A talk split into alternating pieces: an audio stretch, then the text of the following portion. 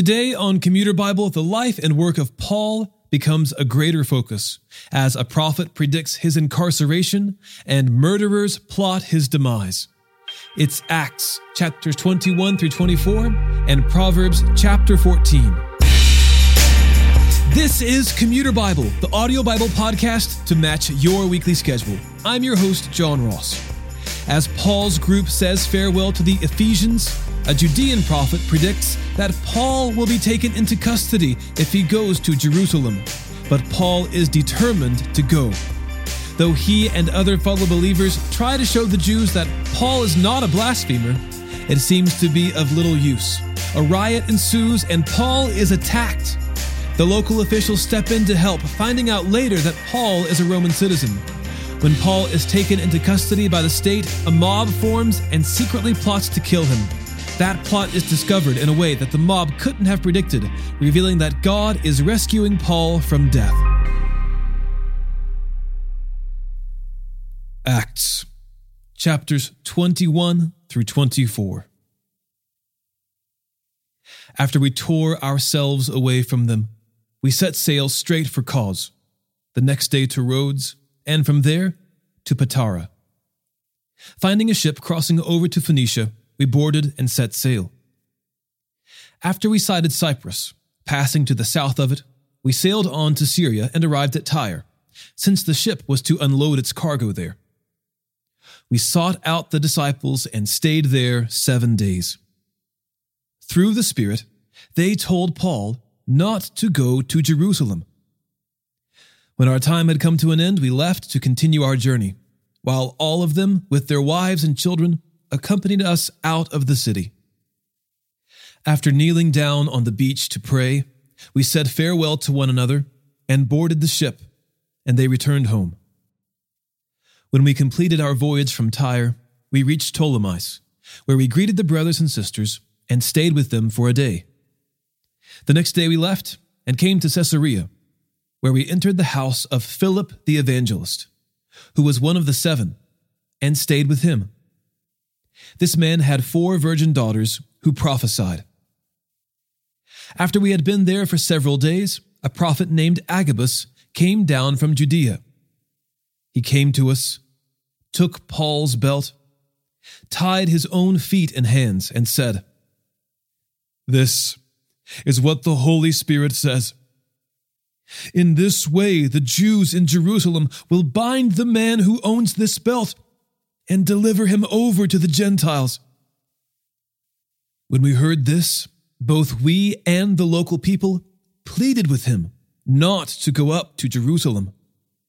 Then Paul replied, "What are you doing, weeping and breaking my heart? For I am ready not only to be bound, but also to die in Jerusalem for the name of the Lord Jesus." Since he would not be persuaded, we said no more, except, "The Lord's will be done."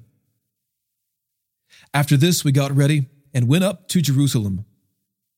Some of the disciples from Caesarea also went with us and brought us to Nason of Cyprus, an early disciple with whom we were to stay.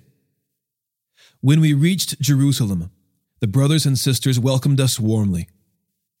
The following day, Paul went in with us to James, and all the elders were present.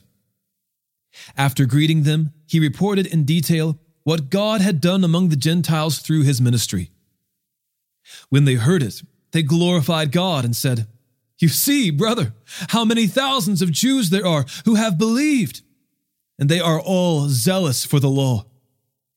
But they have been informed about you, that you are teaching all the Jews who are among the Gentiles to abandon Moses, telling them not to circumcise their children or to live according to our customs. So what is to be done?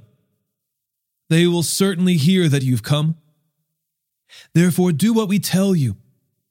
We have 4 men who have made a vow.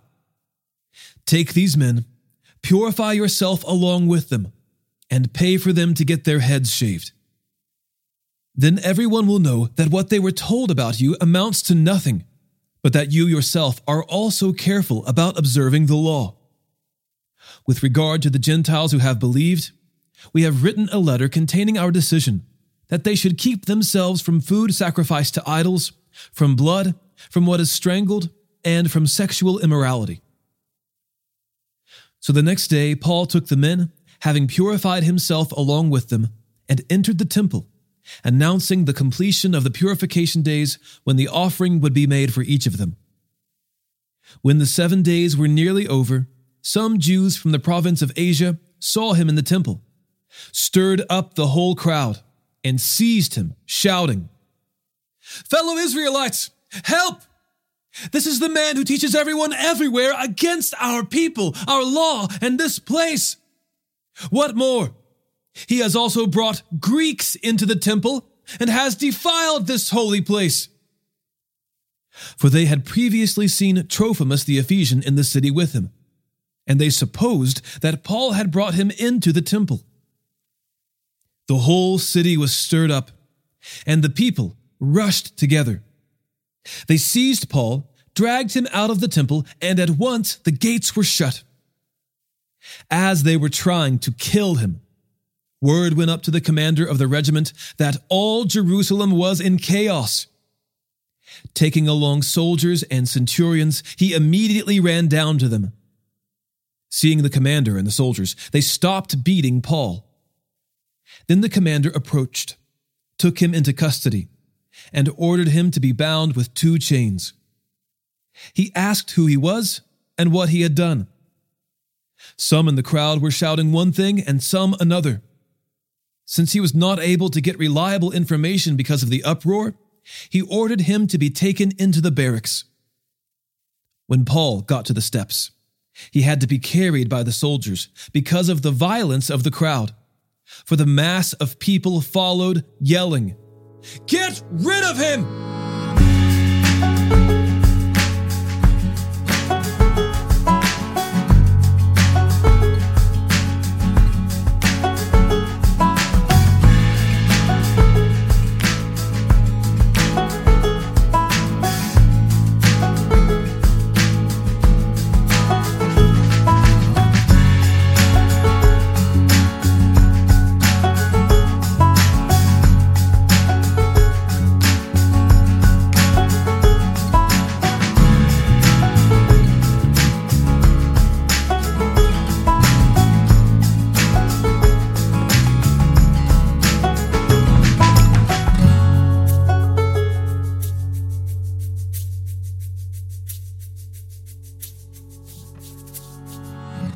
As he was about to be brought into the barracks, Paul said to the commander, "Am I allowed to say something to you?" He replied, "You know how to speak Greek? Aren't you the Egyptian who started a revolt some time ago and led 4,000 men of the assassins into the wilderness?" Paul said, "I am a Jewish man from Tarsus of Cilicia, a citizen of an important city. Now I ask you, let me speak to the people." After he was given permission, Paul stood on the steps and motioned with his hand to the people. When there was a great hush, he addressed them in Aramaic. "Brothers and sisters, listen now to my defense before you." When they heard he was addressing them in Aramaic, they became even quieter. He continued, "I am a Jew, born in Tarsus of Cilicia, but brought up in this city, educated at the feet of Gamaliel, according to the strictness of our ancestral law.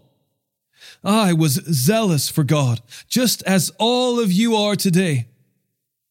I persecuted this way to the death, arresting and putting both men and women in jail, as both the high priest and the whole council of elders can testify about me.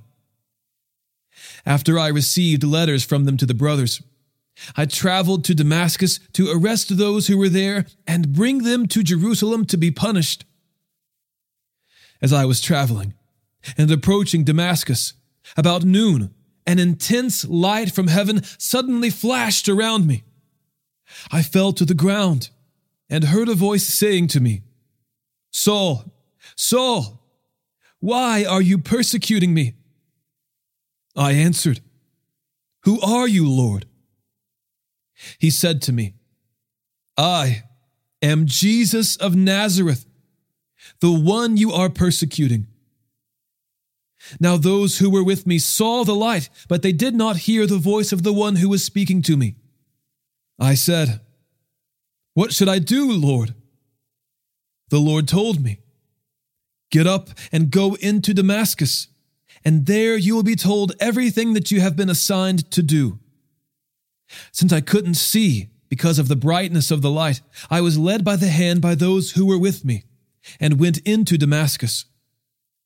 Someone named Ananias, a devout man according to the law, who had a good reputation with all the Jews living there, came and stood by me and said, Brother Saul, regain your sight.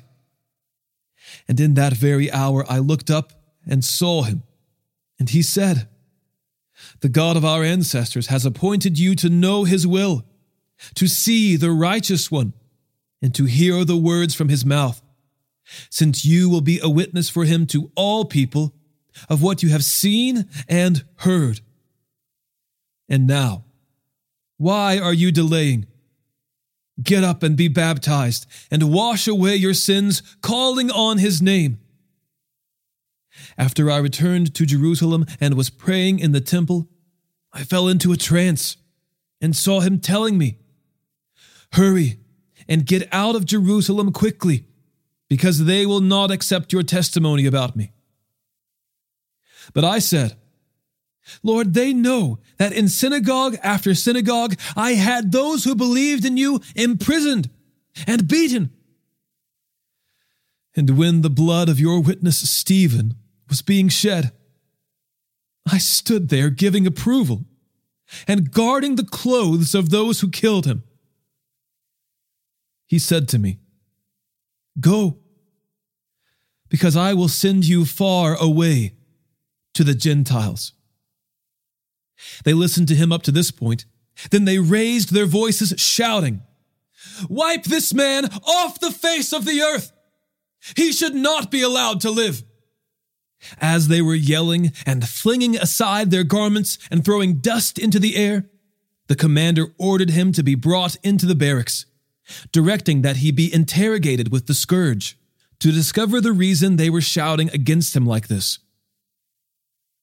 As they stretched him out for the lash, Paul said to the centurion standing by, Is it legal for you to scourge a man who is a Roman citizen and is uncondemned? When the centurion heard this, he went and reported to the commander, saying, What are you going to do? For this man is a Roman citizen. The commander came and said to him, Tell me, are you a Roman citizen? Yes, he said. The commander replied, I bought this citizenship for a large amount of money. But I was born a citizen, Paul said. So those who were about to examine him withdrew from him immediately. The commander, too, was alarmed when he realized Paul was a Roman citizen, and he had bound him. The next day, since he wanted to find out exactly why Paul was being accused by the Jews, he released him and instructed the chief priests and all the Sanhedrin to convene. He brought Paul down and placed him before them. Paul looked straight at the Sanhedrin and said, Brothers, I have lived my life before God in all good conscience to this day. The high priest Ananias ordered those who were standing next to him to strike him on the mouth. Then Paul said to him, God is going to strike you, you whitewashed wall. You are sitting there judging me according to the law, and yet in violation of the law, are you ordering me to be struck? Those standing by said, Do you dare revile God's high priest? I did not know, brothers, that he was the high priest, replied Paul. For it is written, You must not speak evil of a ruler of your people. When Paul realized that one part of them were Sadducees and the other part were Pharisees, He cried out in the Sanhedrin, "Brothers, I am a Pharisee, a son of Pharisees. I am being judged because of the hope of the resurrection of the dead." When he said this, a dispute broke out between the Pharisees and the Sadducees, and the assembly was divided. For the Sadducees say there is no resurrection, and neither angel nor spirit. But the Pharisees affirm them all. The shouting grew loud, and some of the scribes of the Pharisees' party got up and argued vehemently. "We find nothing evil in this man. What if a spirit or an angel has spoken to him?" When the dispute became violent, the commander feared that Paul might be torn apart by them, and ordered the troops to go down, take him away from them, and bring him into the barracks. The following night, the Lord stood by him and said, "Have courage, for as you have testified about me in Jerusalem, so it is necessary for you to testify in Rome."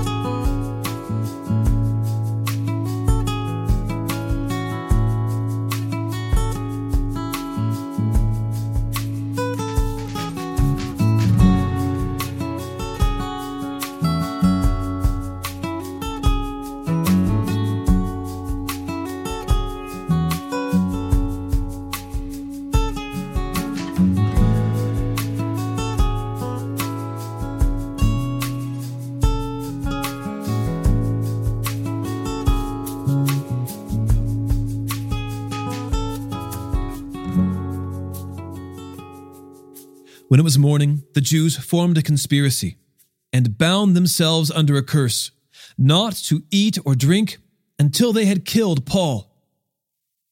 There were more than 40 who had formed this plot. These men went to the chief priests and elders and said, "We have bound ourselves under a solemn curse that we won't eat anything until we have killed Paul. So now you, along with the Sanhedrin, make a request to the commander that he bring him down to you as if you were going to investigate his case more thoroughly. But before he gets here, we are ready to kill him." But the son of Paul's sister, hearing about their ambush, came and entered the barracks and reported it to Paul. Paul called one of the centurions and said, "Take this young man to the commander, because he has something to report to him." So he took him, brought him to the commander, and said, "The prisoner Paul called me and asked me to bring this young man to you, because he has something to tell you." The commander took him by the hand, led him aside, and inquired privately, "What is it you have to report to me?" "The Jews," he said, "have agreed to ask you to bring Paul down to the Sanhedrin tomorrow, as though they are going to hold a somewhat more careful inquiry about him. Don't let them persuade you, because there are more than 40 of them lying in ambush, men who have bound themselves under a curse not to eat or drink until they have killed him. Now they are ready, waiting for your consent." So the commander dismissed the young man and instructed him, "Don't tell anyone that you have informed me about this." He summoned 2 of his centurions and said, "Get 200 soldiers ready with 70 cavalry and 200 spearmen to go to Caesarea at 9 tonight. Also provide mounts to ride so that Paul may be brought safely to Felix the governor." He wrote the following letter. Claudius Lysias, to the most excellent governor Felix, greetings. When this man had been seized by the Jews and was about to be killed by them, I arrived with my troops and rescued him because I learned that he is a Roman citizen. Wanting to know the charge they were accusing him of, I brought him down before their Sanhedrin. I found out that the accusations were concerning questions of their law, and that there was no charge that merited death or imprisonment. When I was informed that there was a plot against the man, I sent him to you straight away. I also ordered his accusers to state their case against him in your presence." So the soldiers took Paul during the night and brought him to Antipatris, as they were ordered. The next day they returned to the barracks, allowing the cavalry to go on with him. When these men entered Caesarea and delivered the letter to the governor, they also presented Paul to him. After he read it, he asked what province he was from. When he learned he was from Cilicia, he said, "I will give you a hearing whenever your accusers also get here." He ordered that he be kept under guard in Herod's palace.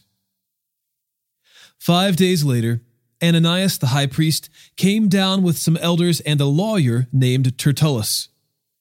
These men presented their case against Paul to the governor. When Paul was called in, Tertullus began to accuse him and said, "We enjoy great peace because of you, and reforms are taking place for the benefit of this nation because of your foresight. We acknowledge this in every way and everywhere, most excellent Felix, with utmost gratitude. But, so that I will not burden you any further, I request that you would be kind enough to give us a brief hearing, for we have found this man to be a plague, an agitator among all the Jews throughout the Roman world, and a ringleader of the sect of the Nazarenes. He even tried to desecrate the temple, and so we apprehended him. By examining him yourself, you will be able to discern the truth about these charges we are bringing against him." The Jews also joined in the attack, alleging that these things were true. When the governor motioned for him to speak, Paul replied, "Because I know you have been a judge of this nation for many years, I am glad to offer my defense in what concerns me. You can verify for yourself that it is no more than 12 days since I went up to worship in Jerusalem. They didn't find me arguing with anyone or causing a disturbance among the crowd, either in the temple or in the synagogue or anywhere in the city.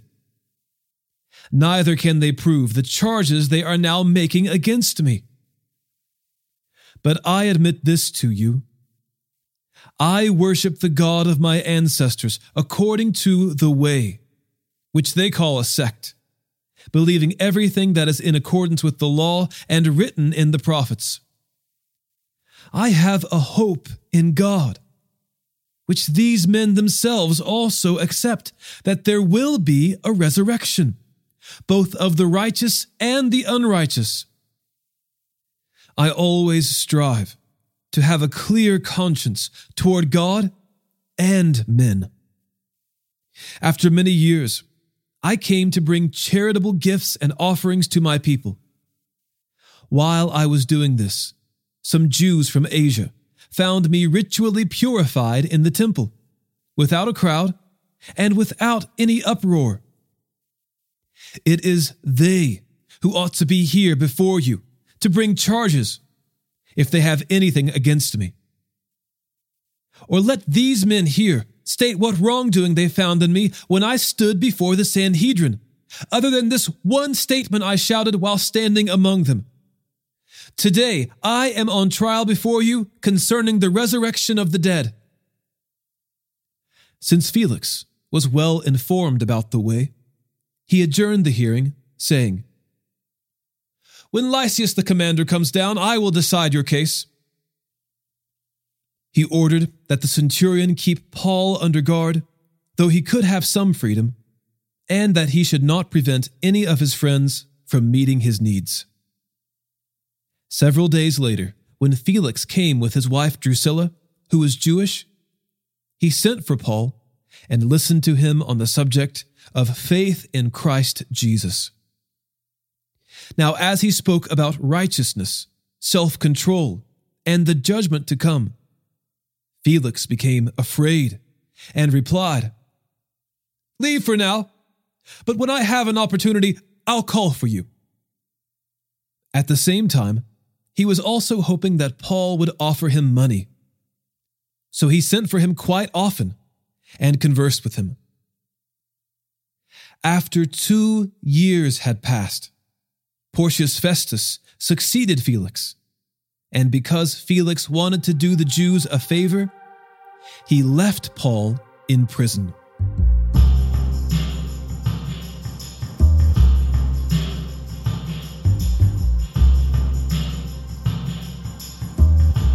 Proverbs chapter 14. Every wise woman builds her house, but a foolish one tears it down with her own hands. Whoever lives with integrity fears the Lord, but the one who is devious in his ways despises him. The proud speech of a fool brings a rod of discipline, but the lips of the wise protect them. Where there are no oxen, the feeding trough is empty, but an abundant harvest comes through the strength of an ox. An honest witness does not deceive, but a dishonest witness utters lies. A mocker seeks wisdom and doesn't find it, but knowledge comes easily to the perceptive. Stay away from a foolish person. You will gain no knowledge from his speech. The sensible person's freedom is to consider his way, but the stupidity of fools deceives them. Fools mock at making reparation, but there is goodwill among the upright. The heart knows its own bitterness, and no outsider shares in its joy. The house of the wicked will be destroyed, but the tent of the upright will flourish. There is a way that seems right to a person, but its end is the way of death. Even in laughter, a heart may be sad, and joy may end in grief. The disloyal one will get what his conduct deserves, and a good one what his deeds deserve. The inexperienced one believes anything, but the sensible one watches his steps. A wise person is cautious and turns from evil, but a fool is easily angered and is careless. A quick-tempered person acts foolishly, and one who schemes is hated. The inexperienced inherit foolishness, but the sensible are crowned with knowledge. The evil bow before those who are good, and the wicked at the gates of the righteous. A poor person is hated even by his neighbor, but there are many who love the rich. The one who despises his neighbor sins, but whoever shows kindness to the poor will be happy. Don't those who plan evil go astray? But those who plan good find loyalty and faithfulness. There is profit in all hard work, but endless talk leads only to poverty. The crown of the wise is their wealth, but the foolishness of fools produces foolishness. A truthful witness rescues lives, but one who utters lies is deceitful. In the fear of the Lord, one has strong confidence, and his children have a refuge. The fear of the Lord is a fountain of life, turning people away from the snares of death. A large population is a king's splendor, but a shortage of people is a ruler's devastation. A patient person shows great understanding, but a quick-tempered one promotes foolishness. A tranquil heart is life to the body, but jealousy is rottenness to the bones. The one who oppresses the poor person insults his maker, but one who is kind to the needy honors him. The wicked one is thrown down by his own sin, but the righteous one has a refuge in his death. Wisdom resides in the heart of the discerning. She is known even among fools. Righteousness exalts a nation, but sin is a disgrace to any people. A king favors a prudent servant, but his anger falls on a disgraceful one. You might assume from the high-quality audio and the rad music that Commuter Bible is some kind of highfalutin corporate-sponsored rolling in dough podcast, but in actuality, it's made in the office of a dad/pastor who works on the show late at night after the kids are in bed and early in the morning before the kids get up. That's me. One of the reasons it sounds as professional as it does is that I have a small but generous crew of patrons supporting the work. If you'd like to join them and help this podcast thrive, go to patreon.com/commuterbible.